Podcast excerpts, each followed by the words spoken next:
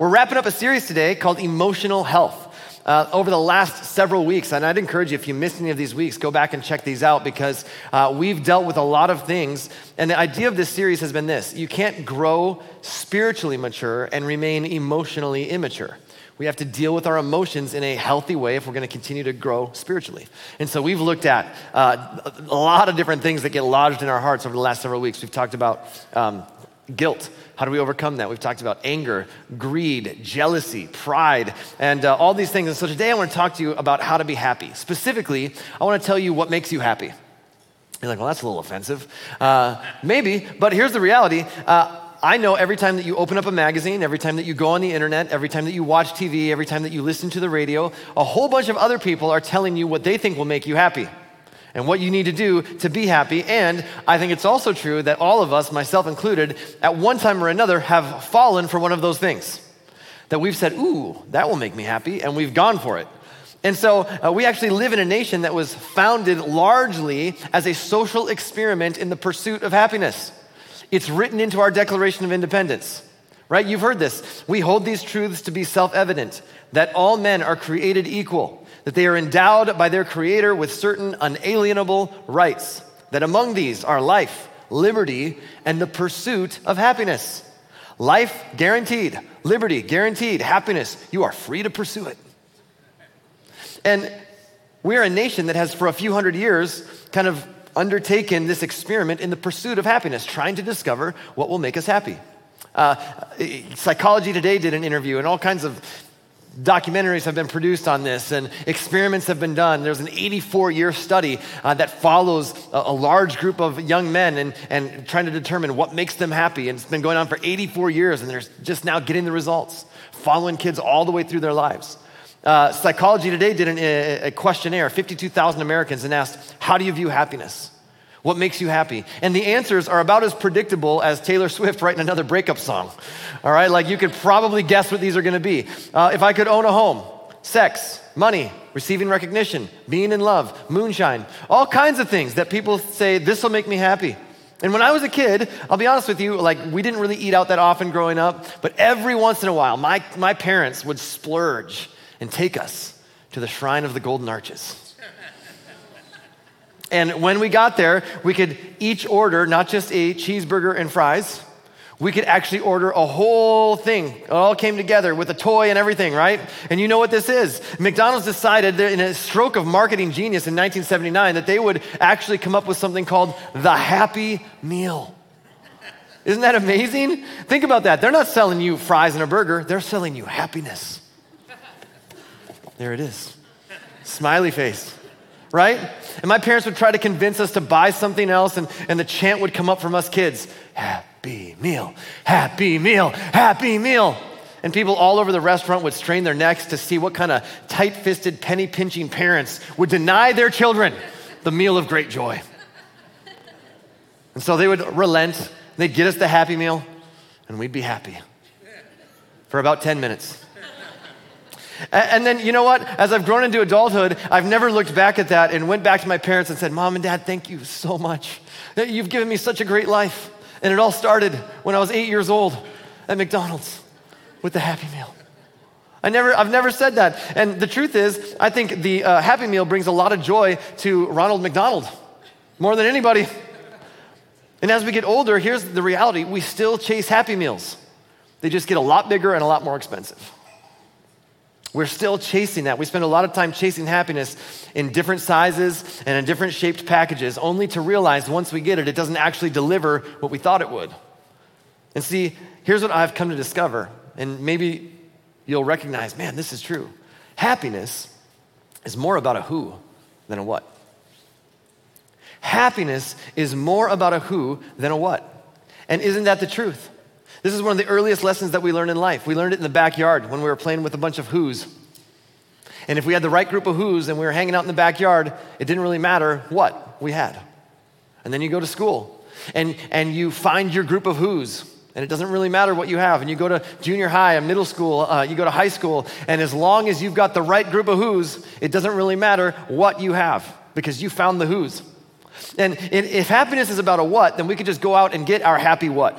Whatever that is, and we could just have that and it would make us happy. And relationships wouldn't really matter. But at the end of an 84 year study on happiness, their only conclusion, the only thing that made people happy wasn't any of their what's. The discovery after 84 years was that it was the who's that made all the difference. That's what makes people happy. And, and we know this. A happy what always leads to a happy what's next. Isn't that the truth? You were just as excited when you got your old phone as you were when you got your new phone. But once it became your old phone, you weren't quite as excited about it anymore. Same thing with your new car or your job. And if an again what deflates your happiness, then you weren't, you weren't really all that happy to begin with. You had a temporary happiness fix, but you didn't find true happiness. And you know this is true based on several things in your own life. When you think about this, some of you have traveled overseas. Uh, maybe you've uh, served in other parts of the world, maybe in other parts of the United States on mission trips where it seemed like people were living in extreme poverty. In fact, we have a team of 14 people uh, on a trip to Dominican Republic right now. They left yesterday. And so we're praying for them and cheering them on. And I know what will happen when some of them come back. Same thing that's happened to some of you when you've returned from other countries. And you recognize they have so much happiness and they have so little. And how is it that they have next to nothing, and yet they seem to be filled with so much joy? They seem to be so happy. They seem to be so content. And it's because happiness is more of a who than a what. That's why parents are never happier than their most unhappy child. Whatever is the most unhappy child on any given day sets the lid for happiness that day. Same thing with your spouse. You're never more happy than your spouse is happy because at the end of the day, happiness is tied to a who, not a what. And probably the most convincing argument for all of this is that if we look back someday on our, uh, you know, at the end of your life, your biggest regrets are relational, not possessional, right? At the end of our life, nobody tries to make things right with a what. Nobody's on their deathbed and says, Oh man, uh, someone bring me my shoes. I just want one more minute with my shoes. Somebody take me to my car. I just want to sit in my car one last time. No one does that. What we say is like, uh, we think about people, the who's. That's what's most important. And so, if you really stop and think about it, there is one thing that all happy people have in common. And if you think about people in your life who you're like, man, that's somebody, if, if I was to think about somebody in my life who is truly, I mean, I would say they're truly happy, what is it that they have in common? And I think all people in our lives that we would go, man, they're truly happy. I think they all have one thing in common peace. The people that you know that you would describe as happy, they have peace. Specifically, I would say this happy people are at peace. Happy people are just at peace, they're content. You, you look at them and, and their, their life isn't surrounded by all kinds of drama that they thrive on. You, you look at them and you're just like, man, there's, they're just content. And what, what we describe in our modern era as happiness Scriptures really just describe it as peace, contentment. Specifically, happy people are at peace with themselves. Happy people are at peace with themselves. They, they may have a lot or they may have a little. They may be rich, they may be poor. They may be an introvert, they may be an extrovert. They might be single, they might be married, they might be divorced, but they're just comfortable in their own skin. They're just content. They're fine with themselves. They're not in conflict with themselves. They're not warring with themselves. They're not trying to pretend to be something that they're not. Uh, they're not concerned that other people see them in any certain light. They're just at peace with themselves. Wouldn't that be fantastic? Doesn't that sound happy? Well, I have a, uh, a coach that helps me uh, throughout the year, and one of the sayings that he says all the time that's just been so helpful for me is this I've got nothing to prove, nobody to impress. I've got nothing to prove, nobody to impress. There's a lot of peace to be found in that statement. And what we find is that happy people are at peace with themselves, and happy people are at peace with others.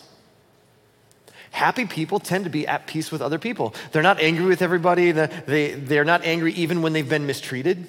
They're able to forgive, they're not bitter. And you hear their story and you think, how could you not be bitter? How have you been able to forgive? How are you able to move past? There's been some things in your life that you didn't choose, but things that happened to you that that's difficult to move past, but you seem to be okay. And these are people who just decided, I'm gonna forgive. my, my, past has impacted me, but it's not gonna define my future. And no matter what, I, am gonna move forward, and I've, I've chosen that Whatever grace God has given me, I'm going to give to others. I'm going to wipe the slate clean. I'm going to move forward.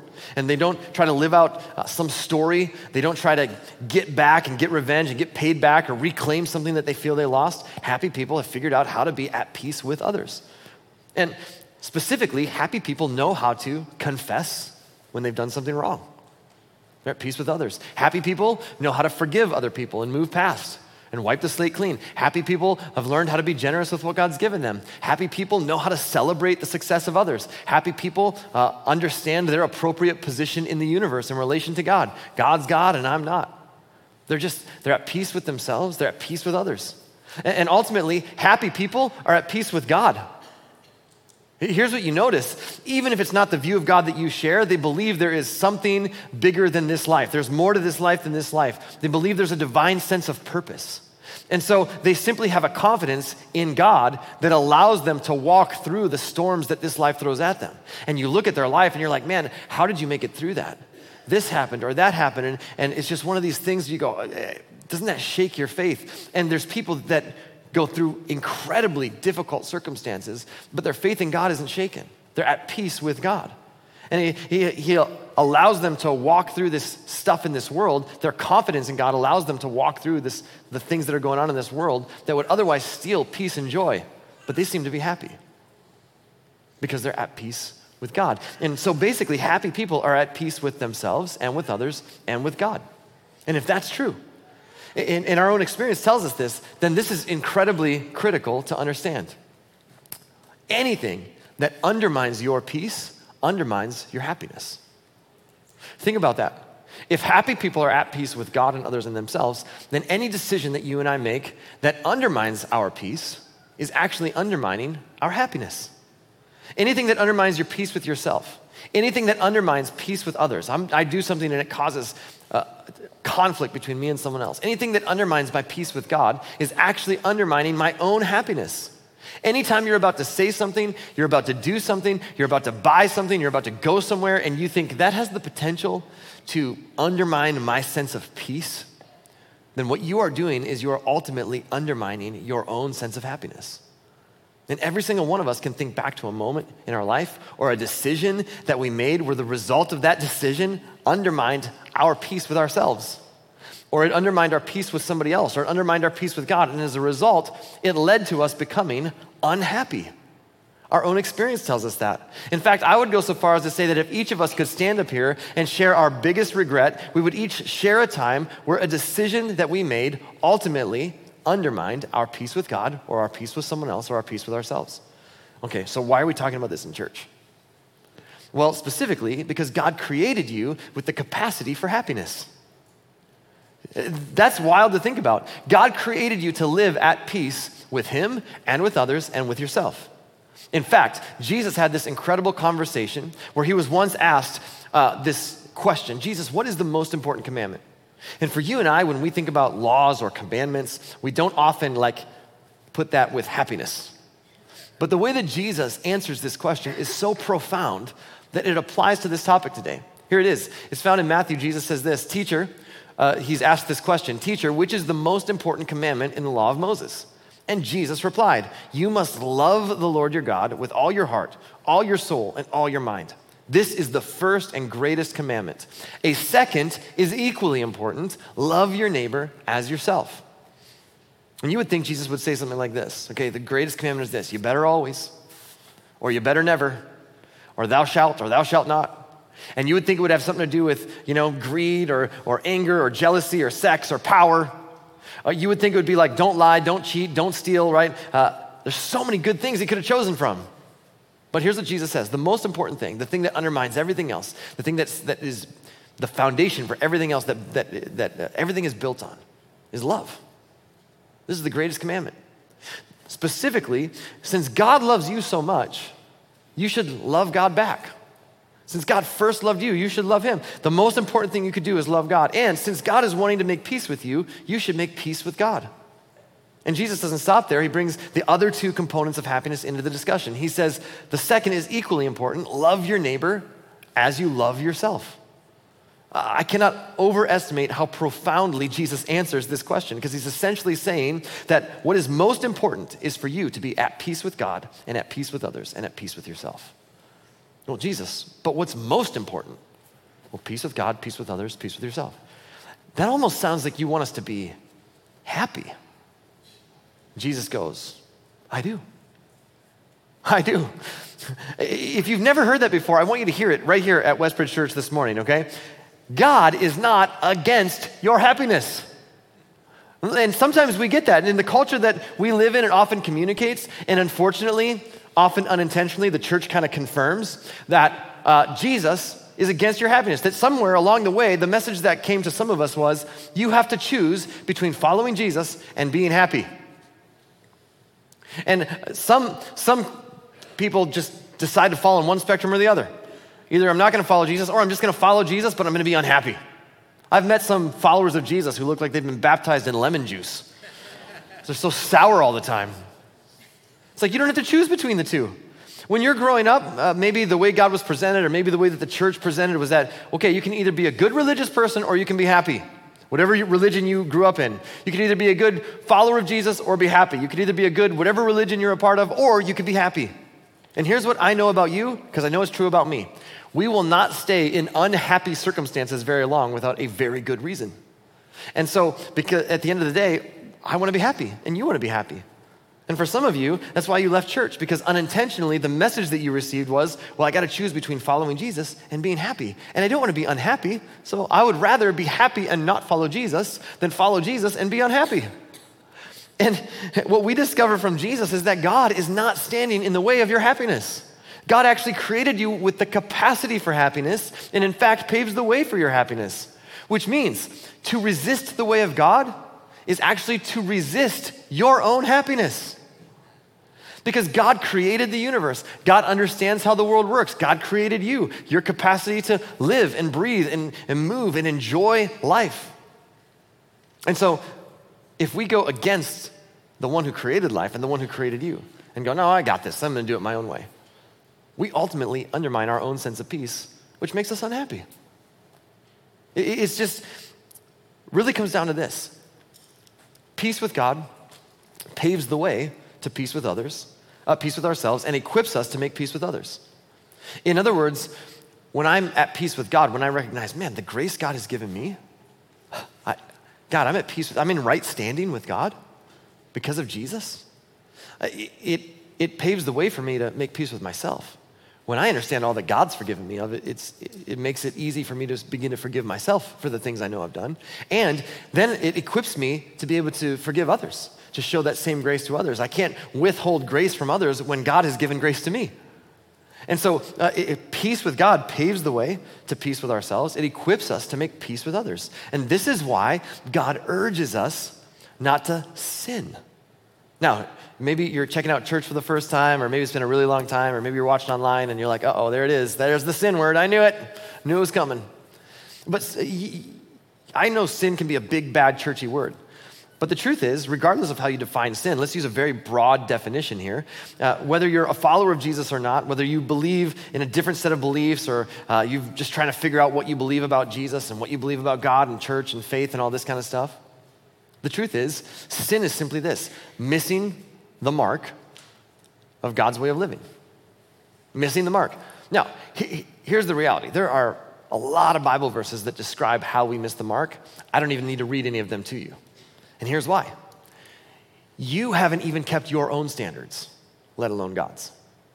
And I haven't even kept my own standards, let alone God's. Like there were things that I said I would never do, did them. There were things I said, okay, I'm gonna do this, didn't do them. There were standards I set for myself that weren't even based on God's way of living. There were just standards I set for myself that I didn't even keep for myself, let alone God's standards. And my guess is that your reality is the same way. That every one of us as human beings said, here's some things that I know I don't want to do that I've done. Here's some things that I want to do that I haven't done. I've missed the mark of my own standards, let alone God's standards. And here's what that, the, the scriptures just call that sin. So whatever, whatever kind of word picture you have of sin in your, in your mind, sin is just simply missing the mark of God's standard, missing the mark of God's way of living, which means all of us have sinned. Welcome to the club.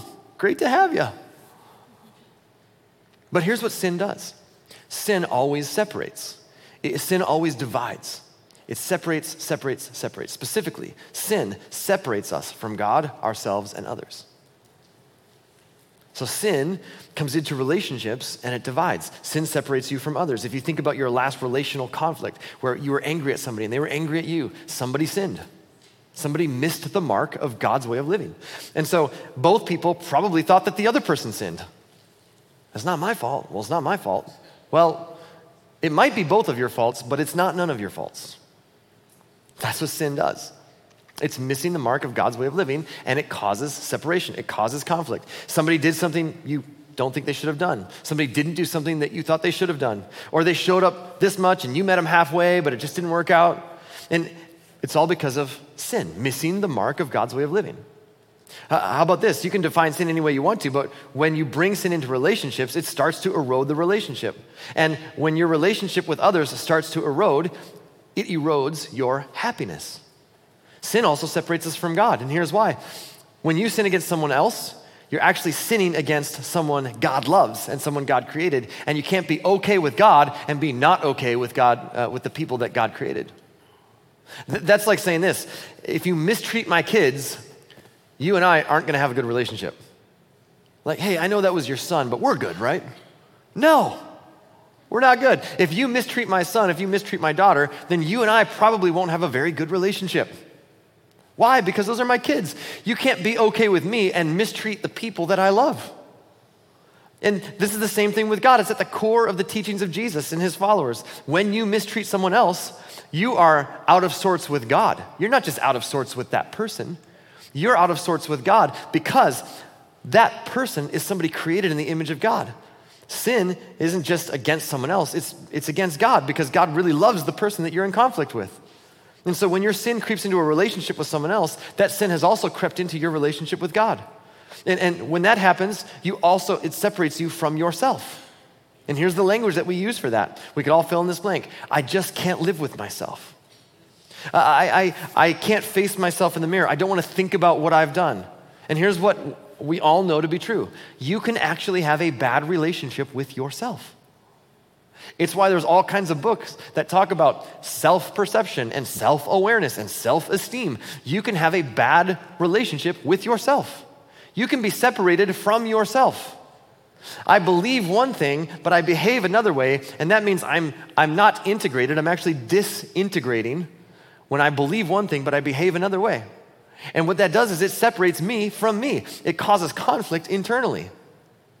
And sin, however you define it, creeps into our relationships with others, it uh, affects your relationship with God, and ultimately it affects your peace with yourself.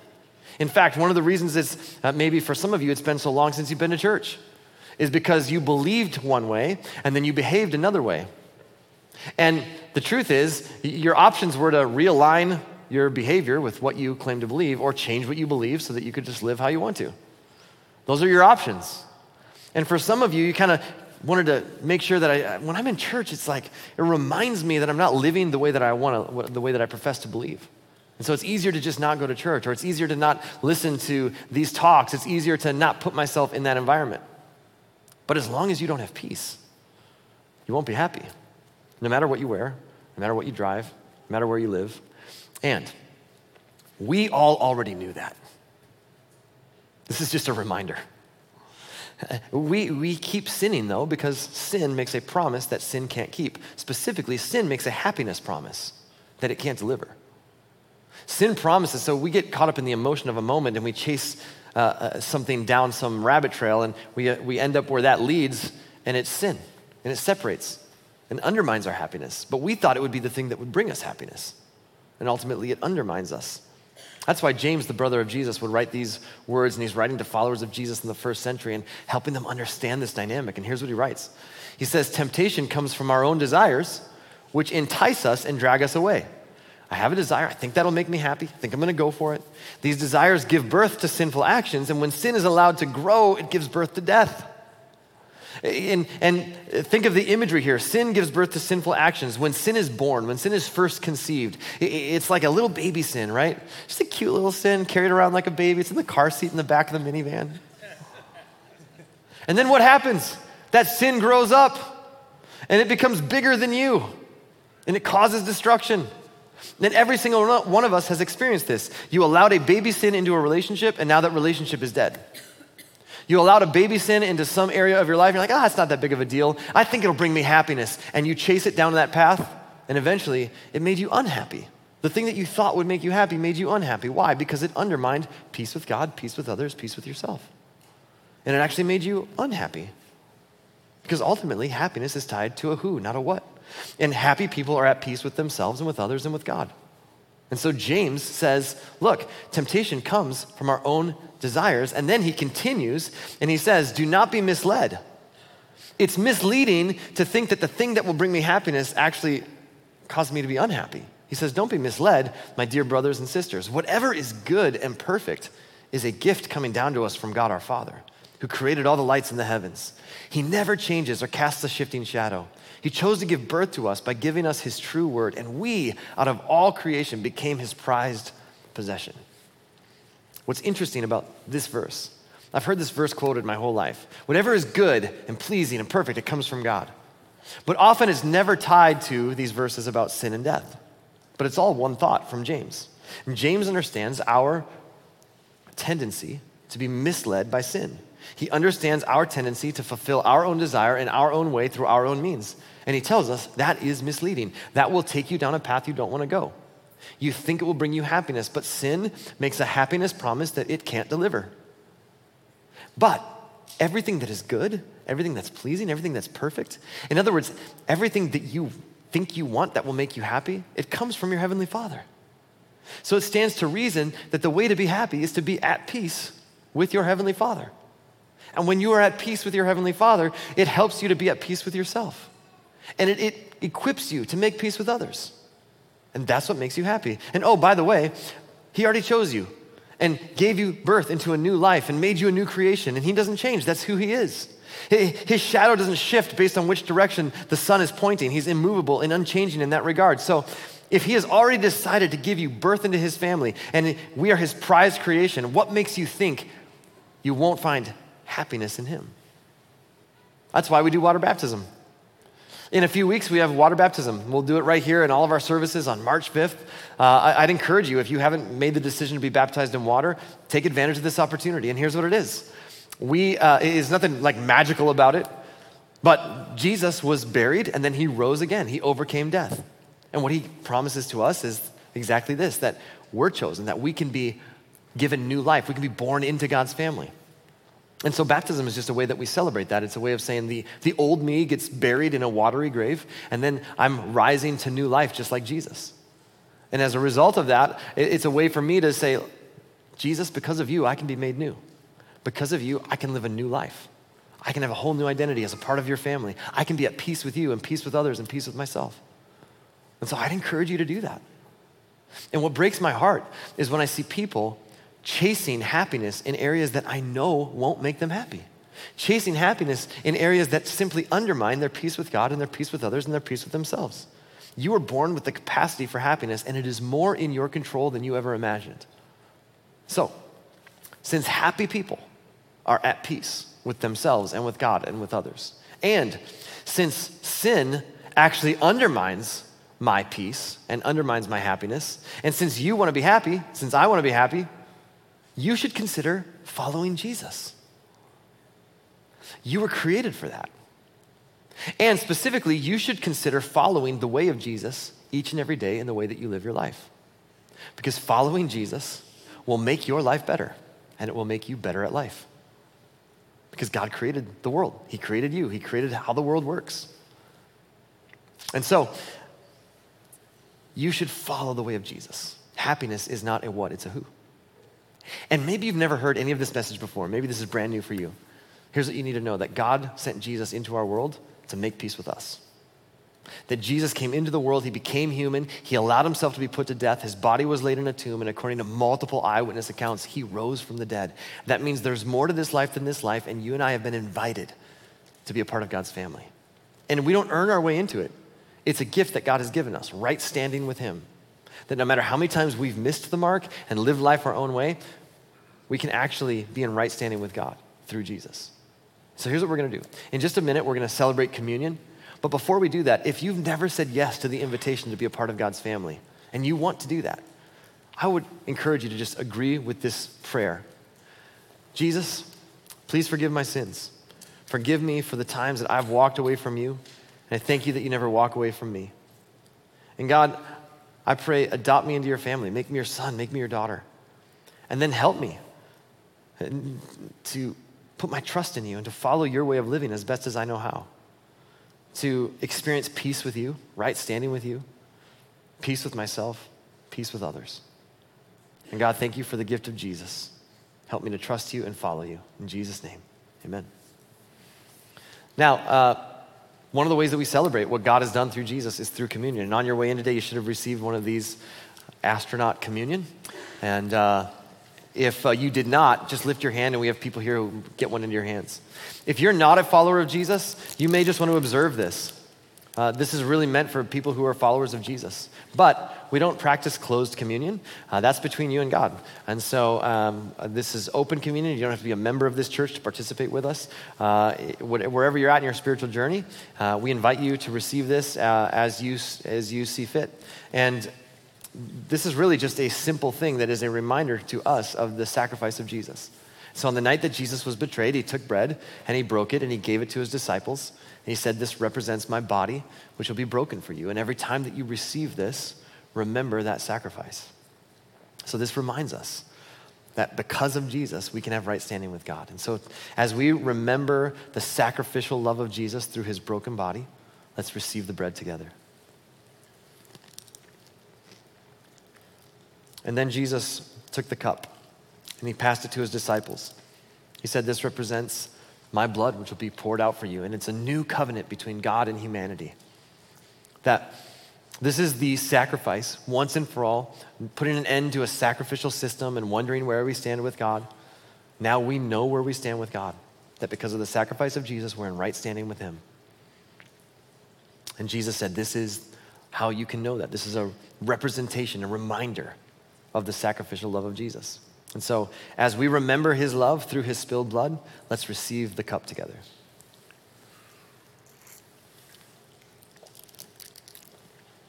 Let's pray. God, thank you for the gift of Jesus. And thank you that it's through the sacrifice of Jesus that we can be at peace with you. And I pray that as we understand our own sin and where we fall short, and we bring that to you, and we're at peace with you, that we would learn to be at peace with ourselves, that we would be people who extend grace to others. And God, uh, ultimately, that we would follow your way of living, recognizing anything that is good and perfect and pleasing comes from you. So may we trust you and follow you in that way. And we pray this in your name. Amen.